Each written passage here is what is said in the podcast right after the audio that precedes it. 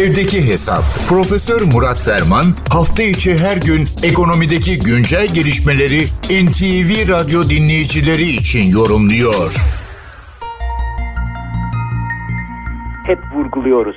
Ekonomi insan içindir. İnsan ekonomi için değil. Ekonomi, o afili laflar, bir sürü grafik, bir sürü ahkam kesmeler, şunlar bunlar.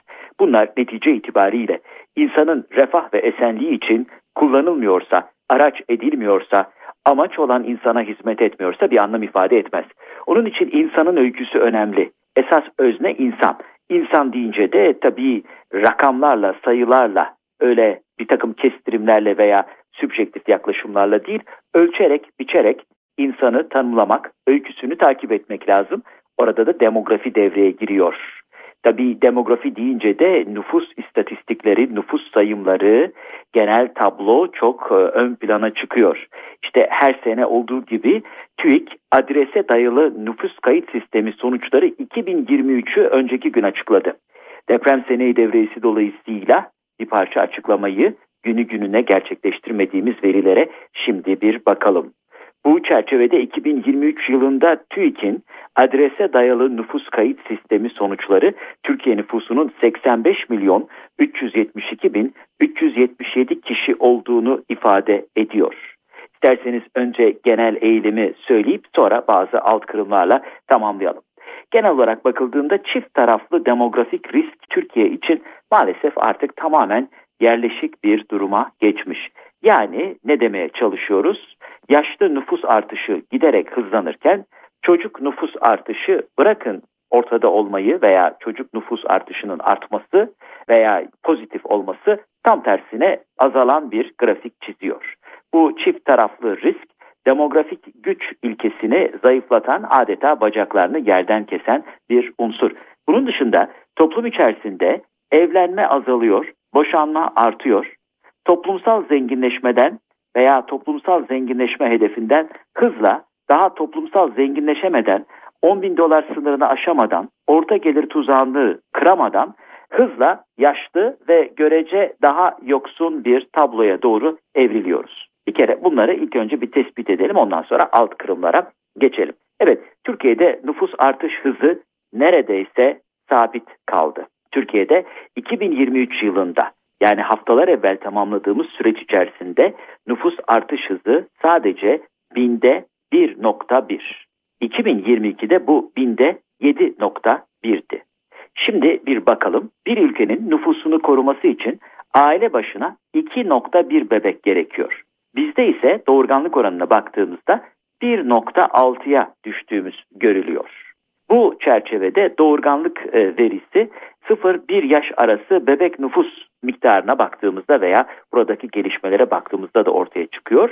sıfır bir yaş arası bebek nüfus son on yılın en düşük oranı miktarı olan dokuz yüz otuz dört bine düşmüş. bir milyonun bile altında. iki bin yediden bu yana en düşük bebek nüfusu.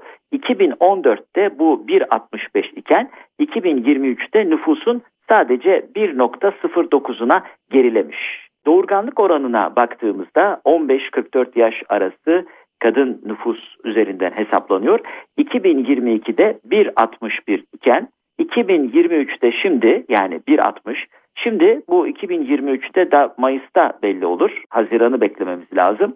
bir virgül beşe doğru gerileyeceği görülüyor. Yani geçtiğimiz sene nüfusumuz sadece, evet sıkı durun, doksan üç bin kişi artmış. Böylece bir zamanların yüz milyonluk Türkiye hayalinin hakikaten hayal olduğu demografik olarak da ortaya çıkıyor. Bu çerçevede nüfus artış hızının düşmesi elbette değişik sebeplere, değişik taiklere bağlanabiliyor. Ama netice itibariyle Türkiye yaşlanarak iki bin yılında ortalama yaşı yirmi dört virgül sekiz olan bir ülkeden iki bin yirmi üç yılı itibariyle ortalama yaşı otuz dört olan bir ülkeye devrilmiş, devinilmiş. Devinilmekle devrilmek arasında ince bir nüans olduğunu da şimdi bu sözleri sarf ederken hatırladım. bin dokuz yüz yetmiş yılında en e, genç nüfus ortalamamız on dokuz. otuz yıl aradan geçen otuz yılda, yani bin dokuz yüz yetmişten iki bine kadar otuz yılda ortalama yaşımız altı yaş yükselmiş. Son yirmi üç yılda ortalama yaşımız on yıl yükselmiş. Yani hızla yaşlanıyoruz. Sosyal güvenlik sistemi bakımından, bunun sürdürülebilmesi bakımından gayet sıkıntılı bir durum. Tam da kaçınılması gereken bir durum. Buna göre tabii projeksiyonlarımızı yapmak ve her türlü tedbiri de almak durumundayız. Evet, genel yapı bu çerçevede. O bakımdan demografik güç kavramı insan odaklı ekonomi bakımından hesabı kitabı yeniden yapmanın, yeniden modelleme kurmanın zamanıdır. Bu genel bilgi paylaşımı ve değerlendirmeler çerçevesinde değerli dinleyenlerimize katma değeri yüksek ve yüksek katma değerli bir gün diliyor. Huzurlarınızdan hürmetlerle ayrılıyorum. Profesör Murat Ferman'la Evdeki Hesap sona erdi. Kaçırdığınız bölümleri double-u double-u double-u nokta en ti vi radyo nokta com nokta ti ar adresinden dinleyebilirsiniz.